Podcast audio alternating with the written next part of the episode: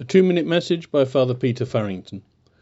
When God came into the world and became human, like us, in everything except sin, he was not born into a palace, nor was he born into a noble and wealthy family.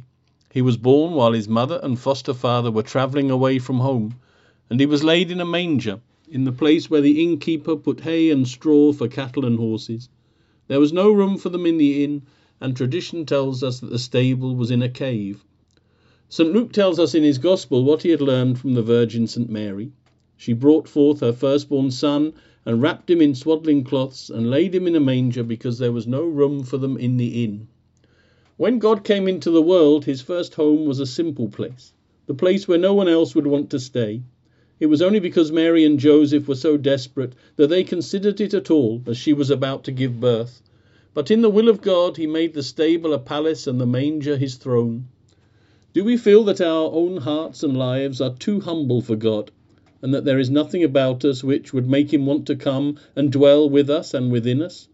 His first home was a stable, and as he revealed himself in love and power in the years of his public ministry, he had no place to lay his head, and was satisfied with whatever place was offered him in the kindness of those who heard him and rejoiced.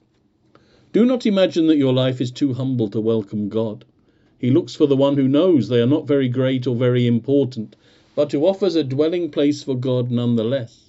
Prepare the stable of your heart by all means, and provide whatever you have to make a place for Christ. He makes the humble heart his home, the one who knows that they have not much to offer, but they offer what they have.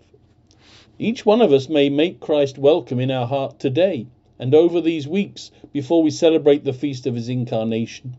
The Virgin Mary laid him in a manger when others had no room for him. Do you have room today? Will you make room in your heart? Our Saviour waits to make your heart his home, however humble and weak and failing you are. It is his presence which makes it a temple and a palace and his royal throne.